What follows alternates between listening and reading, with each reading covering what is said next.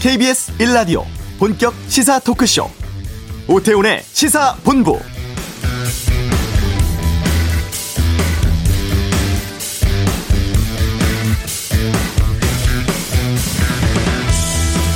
최종 후보 2명 선정하기 위해 꾸려진 공수처장 후보 추천위원회 세 차례 회의했지만 결국 결론 내지 못하고 끝났습니다.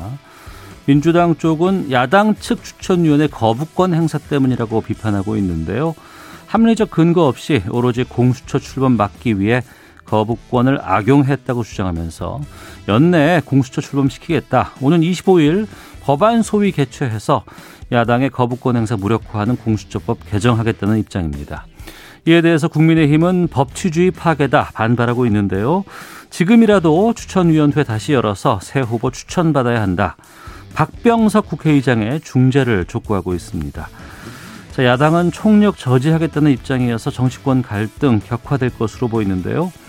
오태훈의 시사본부 잠시 후 이슈에서 공수처장 추천 관련해 오늘은 국민의힘 입장 듣는 시간 갖도록 하겠습니다. 공급 늘리겠다는 전세 대책 어제 발표가 됐습니다. 이번 대책 주요 내용 국토부 관계자 통해 들어보도록 하겠습니다.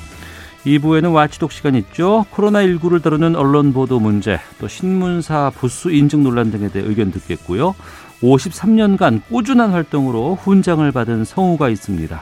시사본부 급일초대서 오늘 성우 송도순 씨와 함께하겠습니다. 오태훈의 시사본부 지금 시작합니다. 네. 아, 공수처장 후보 추천위원회 사실상 후보 압축 실패했고 활동 종료했습니다. 민주당은 어, 공수처법 개정을 하겠다는 입장이고 여기에 대해서 국민의힘은 적극적으로 막겠다 반발하고 있습니다. 어, 국회 법사위 소속 국민의힘 유상범 의원 연결해서 좀 입장 들어보도록 하겠습니다. 안녕하십니까? 예, 반갑습니다. 유상범입니다. 네. 후보를 두 명 추려야 되는데 이거 못했잖아요. 네네, 그렇습니다. 예상됐던 결과라고 봐야 합니까? 어떻습니까? 쉽지는 않을 것으로 생각을 했습니다. 예. 다만, 어, 여당 측과 정부 측에서 음. 그 추천한 후보들 가운데 네. 정치적 중립성이나 독립성이 음. 의심되는 분이 여러 분 계셨습니다. 네. 그래서 야당 측에서 추천한 추천 위원들께서 음. 그 선정의 기준을 네. 그, 그 부분을 강조하셨기 때문에 음. 아마 쉽지, 쉽지는 않겠다 이런 생각은 하고 있었습니다. 네, 그러니까 정치적 중립과 독립성 갖춘 인물을 후보로 추천해야 되는데, 예. 네, 야당 측 그 추천위원들도 원칙 그런 후보라면 언제든지 동의를 한다 음. 그런 입장을 가지고 계셨던 걸로 알고 있습니다. 예, 지금 국민의힘에서 추천해주신 추천위원들이 두 분이 계시지 않습니까? 네, 네 그렇습니다. 예, 이분들은 회의를 계속 하자 이렇게 제안을 한 것으로 알고 있는데 위원회 결의로 이게 부결이 됐거든요. 네. 추가 회의를 더 하면 후보들을 선정할 수 있을까요? 저는 충분히 가능하다고 생각을 합니다. 예. 먼저 야당의 비토권을 인정한다는 그 여당 원 대표와 뭐 많은 의원들이 말씀이 있으셨습니다. 네.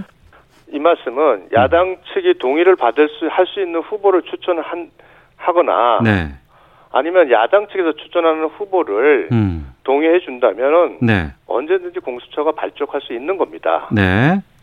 어 그런데 지금 뭐 말씀드렸듯이 여당 측이나 정부 측 의원들의 그 추천한 후보들이 음. 그런 부분에 대해서 동의를 받을 수 없었기 때문에 네. 어 결국은 이 후보 추천에 이제 좌절된 것이고요. 네.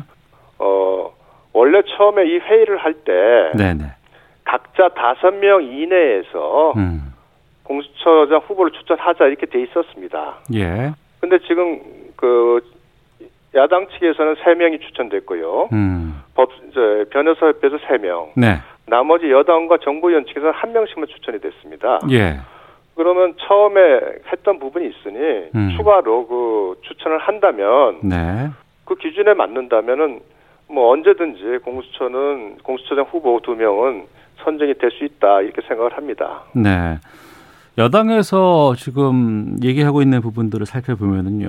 그러니까 네. 추천위원회는 그야말로 추천하는 위원회고 여기서는 좀 어, 큰 틀의 검증을 좀 하고 어차피 인사청문회 열게 되면 그때 꼼꼼히 하면 되는데 네. 어, 충분히 검증하겠다는 목적으로 사실상 이거 발목 잡고 있는 거 아니냐 이렇게 비판을 하고 있더라고요. 네.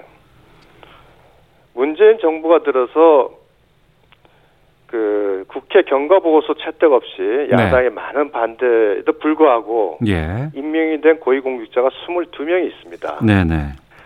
지금 국회 인사청문회 절차는 있지만 음. 사실상 어떤 그 의견이 나오더라도 네. 뭐 임명은 강행돼 왔습니다. 음. 그러니 인사청문 절차가 형식적 오히려 형식적으로 진행되다 보니 네. 아마 추- 공수처 추천위원들은 음.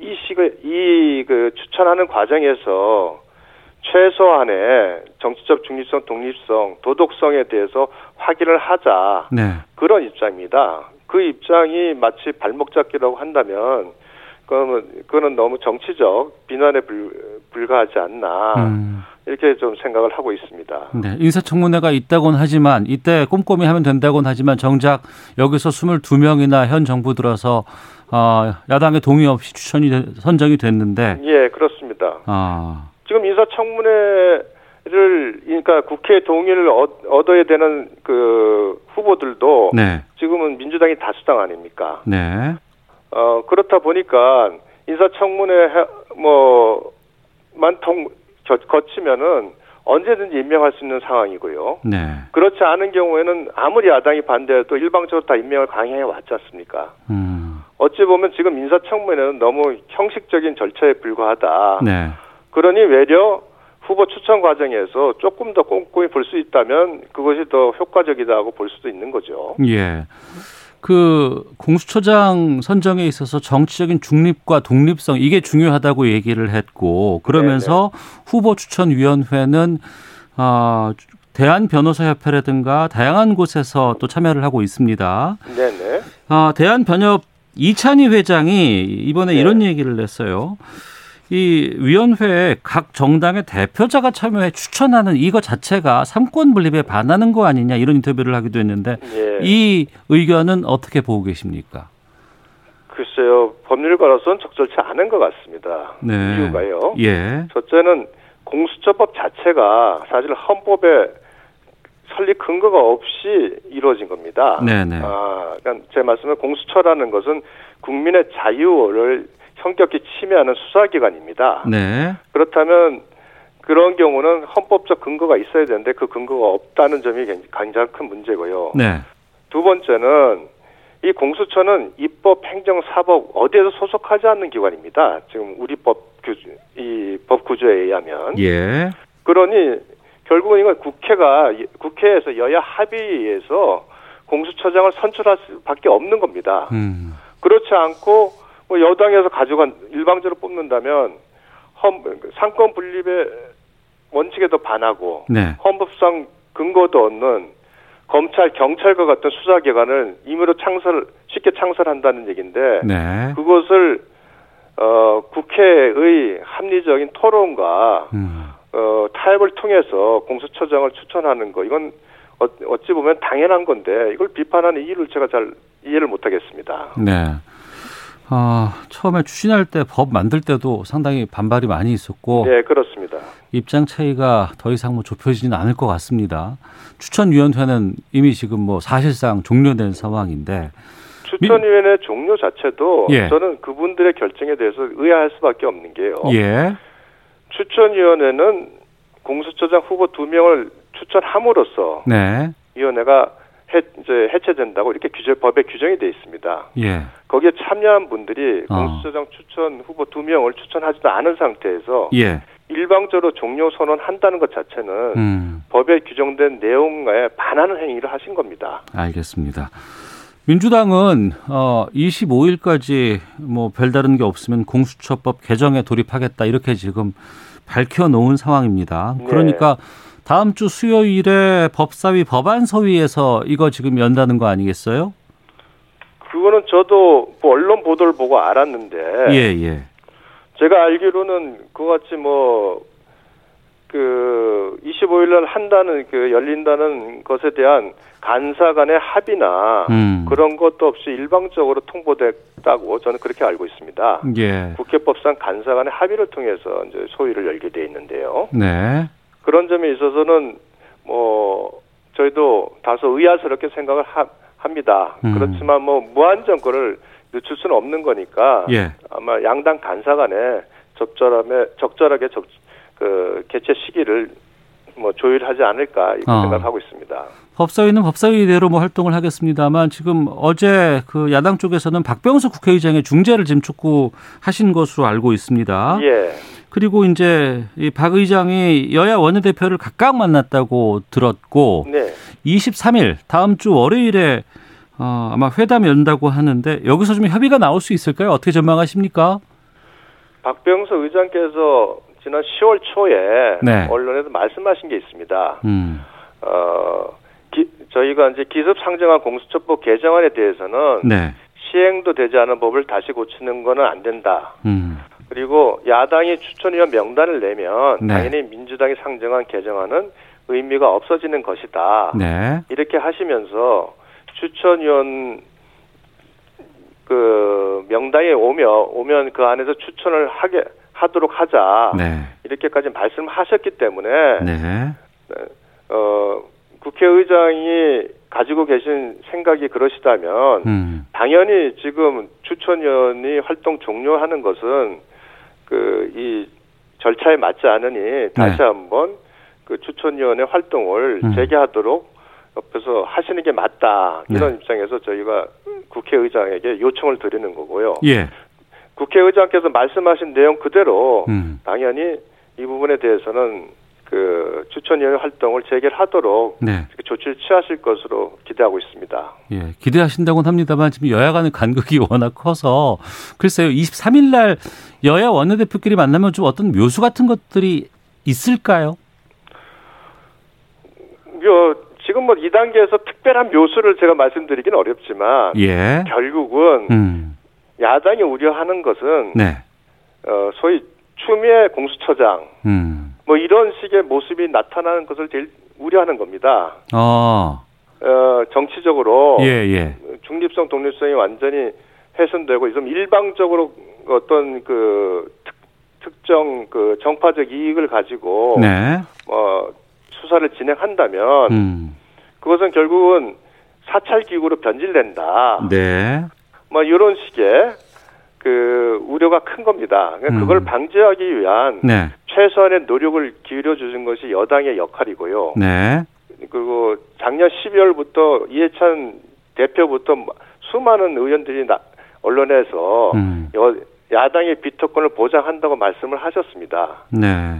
그 사정 변경이 없다면 당연히 거에 맞는 야당과의 협의를 해야 되는데 갑자기 그 이 추천 절차가 조금 늦어진다고 겨우 두 번 세 번 했습니다. 예, 예.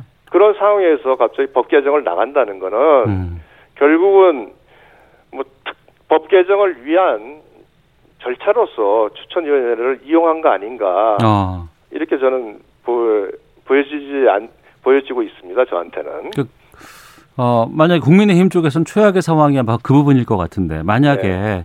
공수처법 개정안 민주당 쪽에서 주도해서 법사위 통과하고 본회의 그러면 통과되면 법 본회의 통과까지는 뭐 그렇게 긴 시간이 걸리진 않을 것 같은데 예 그렇 아무래도 그렇겠죠 그렇게 한다고 하면 강행하면 국민의힘에서는 어떻게 대처할 방안이 방안이 있을까요?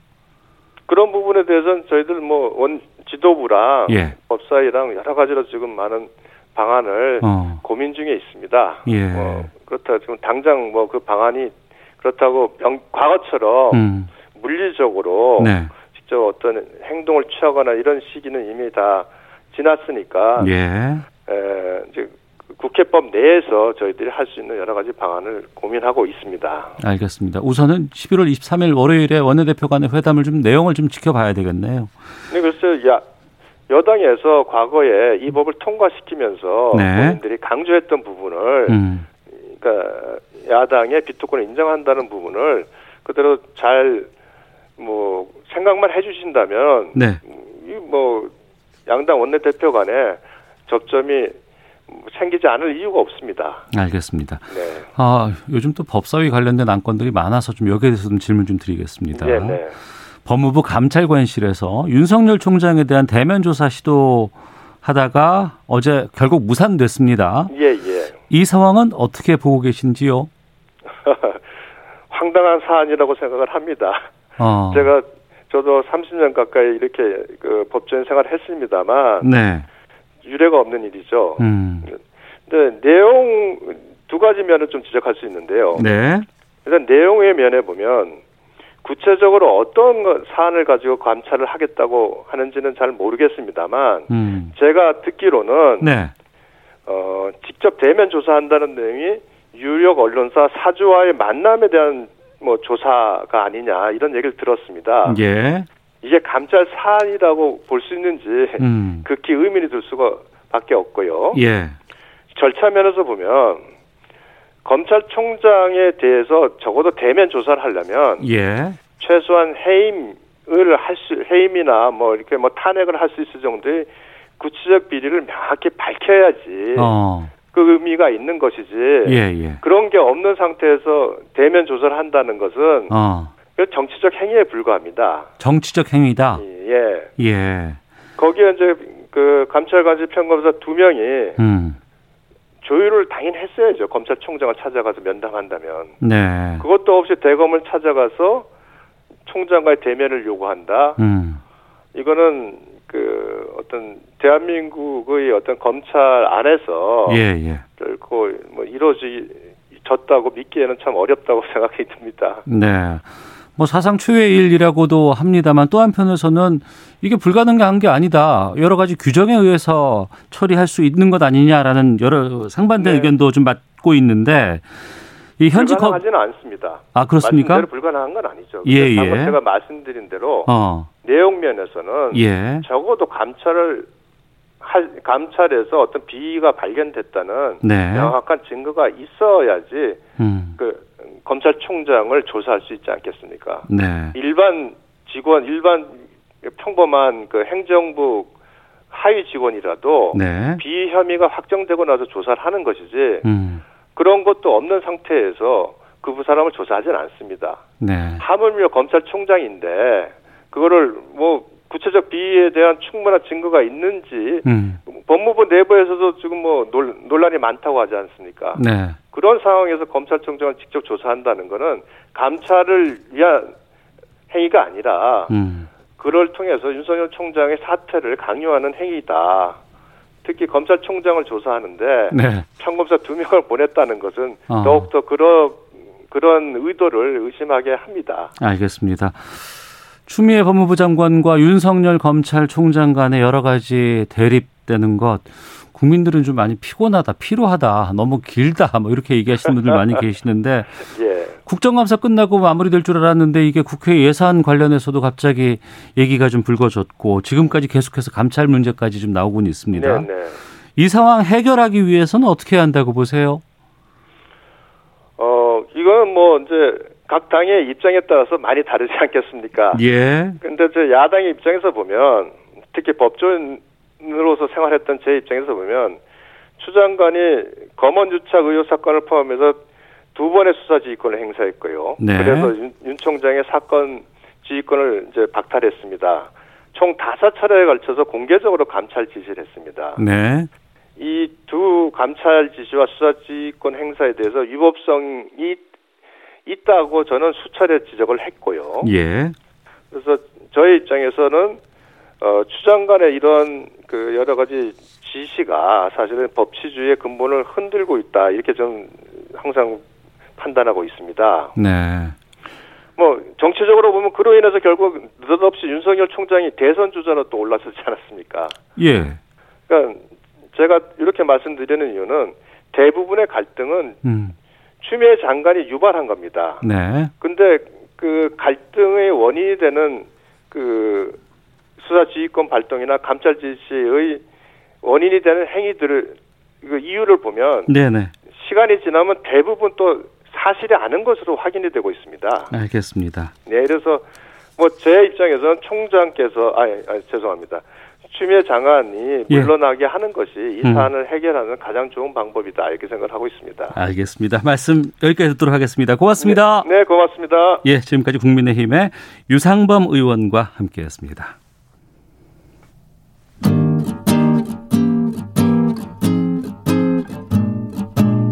KBS 1라디오 오태훈의 시사본부 여러분의 참여로 더욱 풍성해집니다. 방송에 참여하고 싶으신 분은 문자 9730번으로 의견 보내주세요. 짧은 문자는 50원, 긴 문자는 100원의 정보 이용료가 붙습니다. 애플리케이션 콩과 마이케이는 무료고요. 시사본부는 팟캐스트와 콩, KBS 홈페이지를 통해 언제나 다시 들으실 수 있습니다. 많은 참여 부탁드려요. 네, 어, 전세난 심각하다 이런 얘기들 계속해서 뉴스로 좀 쏟아져 나왔었죠. 어제였습니다. 정부가 전세난 해소를 위해서 앞으로 2년간 다세대라든가 빈 상가 이런 것들 활용한 공공임대 11만 4천 가구 공급하겠다고 발표를 했습니다. 또 중산층 가구가 거주할 수 있는 중형 고급형 공공임대도 조성된다고 하는데요. 발표된 정부의 전세 대책에 대해서 좀 살펴보겠습니다. 국토교통부 김영한 주택정책국장과 함께 말씀 나누겠습니다. 어서 오십시오. 예, 안녕하십니까? 예. 이번에는 그러니까 공급 대책, 전세를 위한 공급 대책 위주로 나왔다 이렇게 이해를 하면 되겠습니까? 예, 그렇습니다. 예. 구체적으로 어떤 내용들이 있는지를 좀 소개해 주세요. 예, 저희가 당면한 어떤 전세난을 해소를 하기 위해서 예.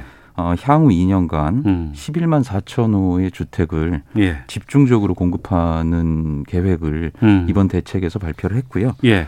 이 부분은 정부가 보유하고 있는 공공임대 공시를 적극 활용하면서 네.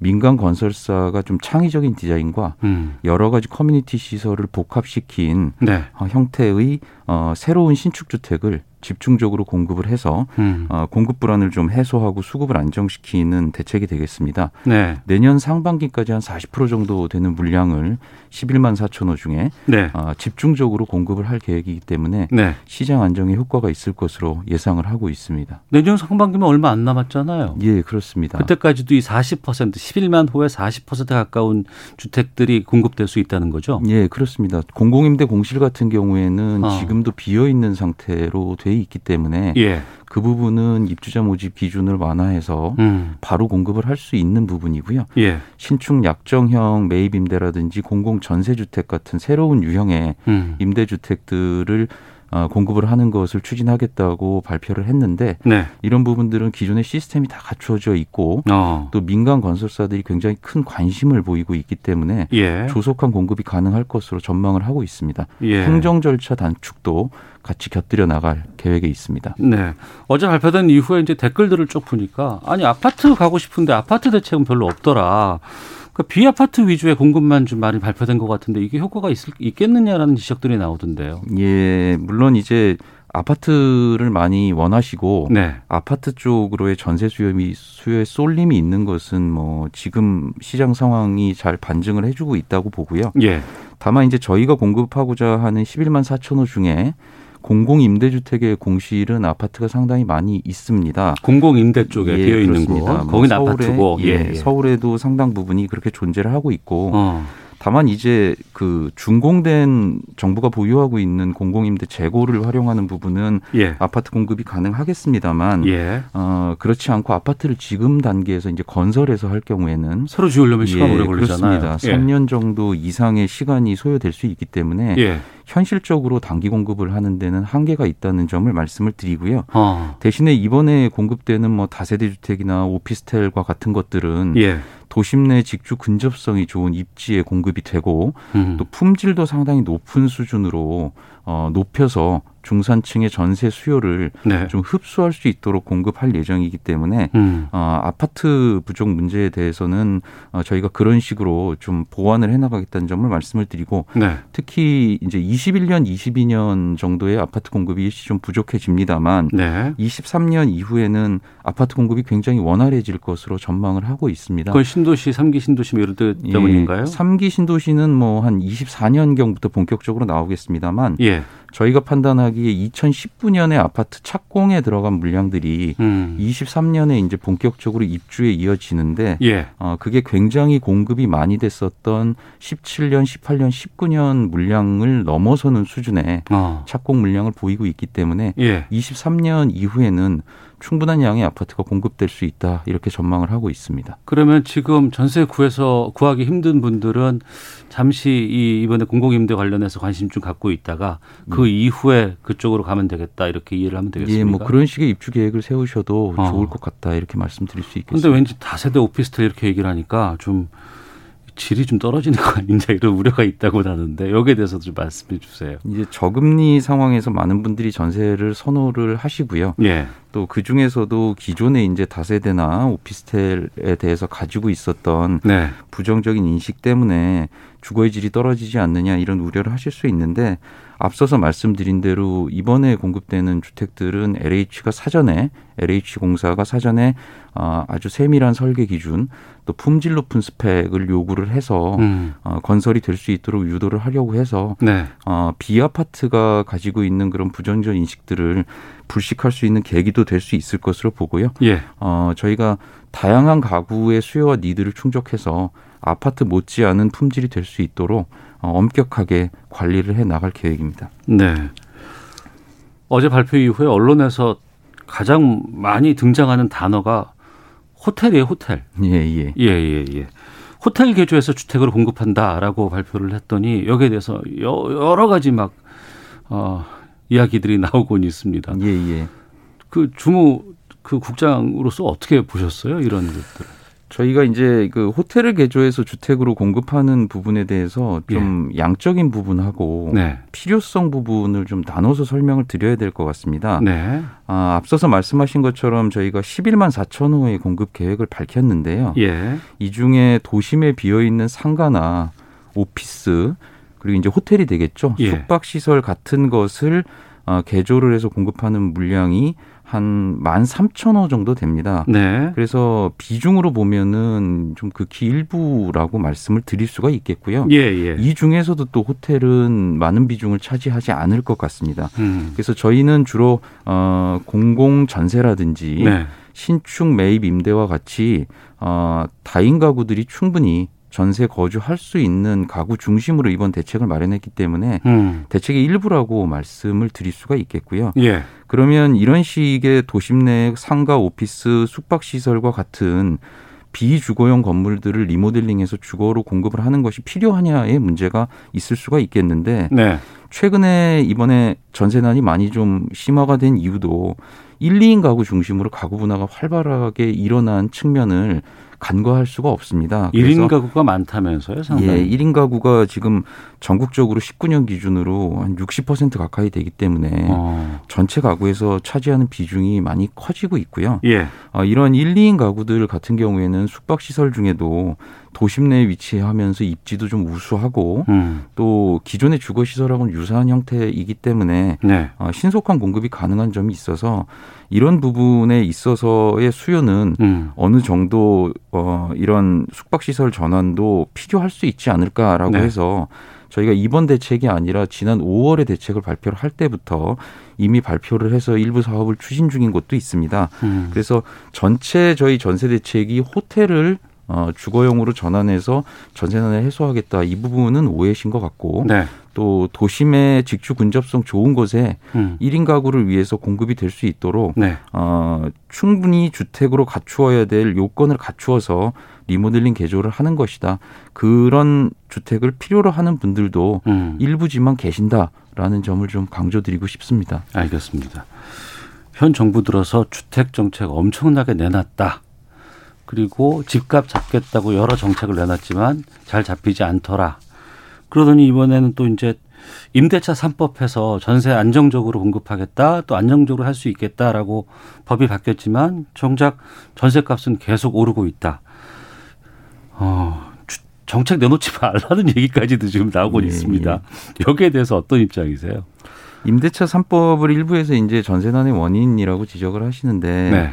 저희가 보기에는 이번 전세 문제는 여러 가지 구조적 요인들이 복합이 된 것 같습니다. 네. 금리가 낮아지다 보니까 아무래도 월세에 사시던 분들도 전세로 옮기려고 하는 전세수요 쏠림 현상도 있겠고요. 음. 앞서도 말씀드린 것처럼 가구 수가 굉장히 많이 증가를 아, 했습니다. 네. 2016년에 한 13만 가구 정도가 한 해 증가를 했다면 네. 어, 지난해 같은 경우에는 수도권 기준으로 25만 가구가 넘게 증가를 했습니다. 네. 예. 이거는 1, 2인 가구들이 좀 활발하게 분화를 하고 있어서 음. 이런 현상이 생기는 것 같고요. 네.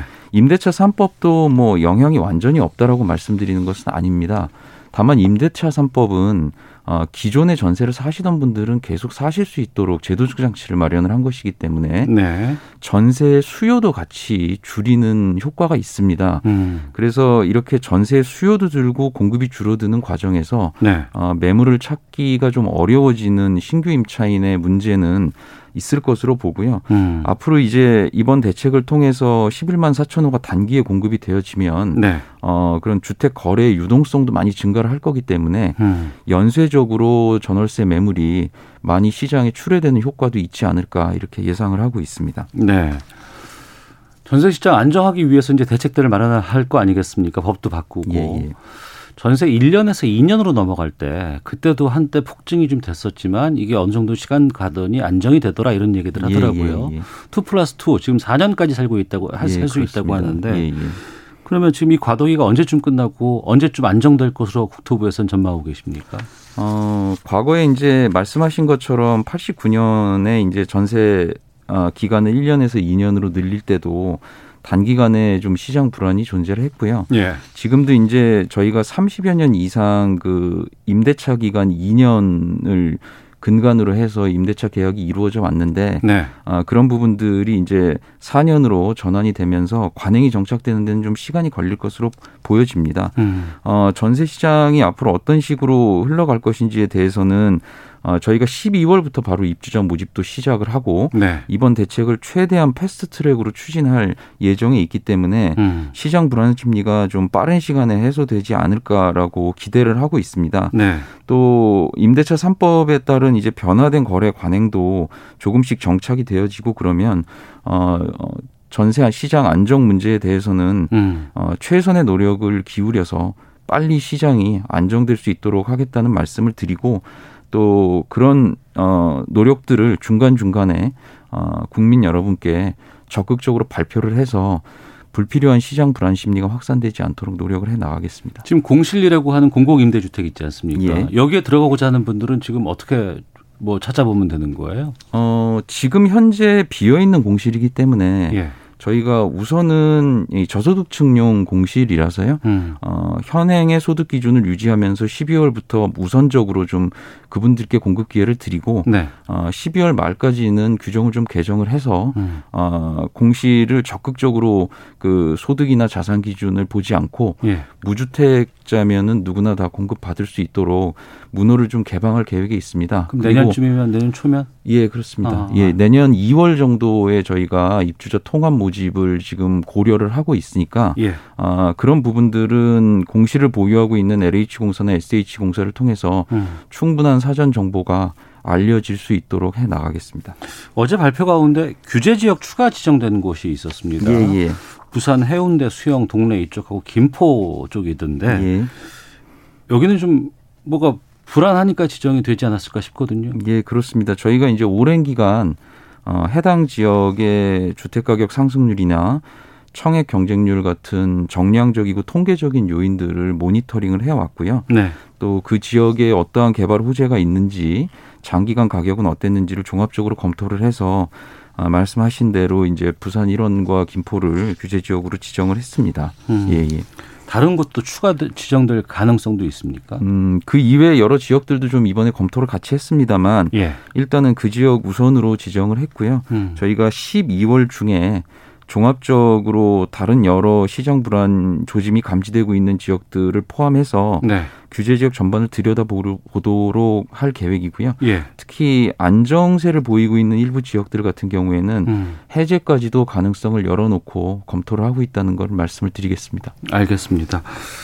어, 이번에 발표된 전세 대책 포함해서 또 여러 가지 주택과 관련해서 추가로도 좀 상황이 좀 반영이 되거나 바뀌는 부분들이 있으면 또 좀 그때 가서 여쭤보도록 하겠습니다. 지금까지 국토교통부 김영한 주택정책관과 함께했습니다. 오늘 말씀 고맙습니다. 감사합니다. 예, 잠시 후 2부 와치독 있고요. 이어지는 금요초대석 성우 송도순 씨와 함께하겠습니다. 2부에서 뵙겠습니다.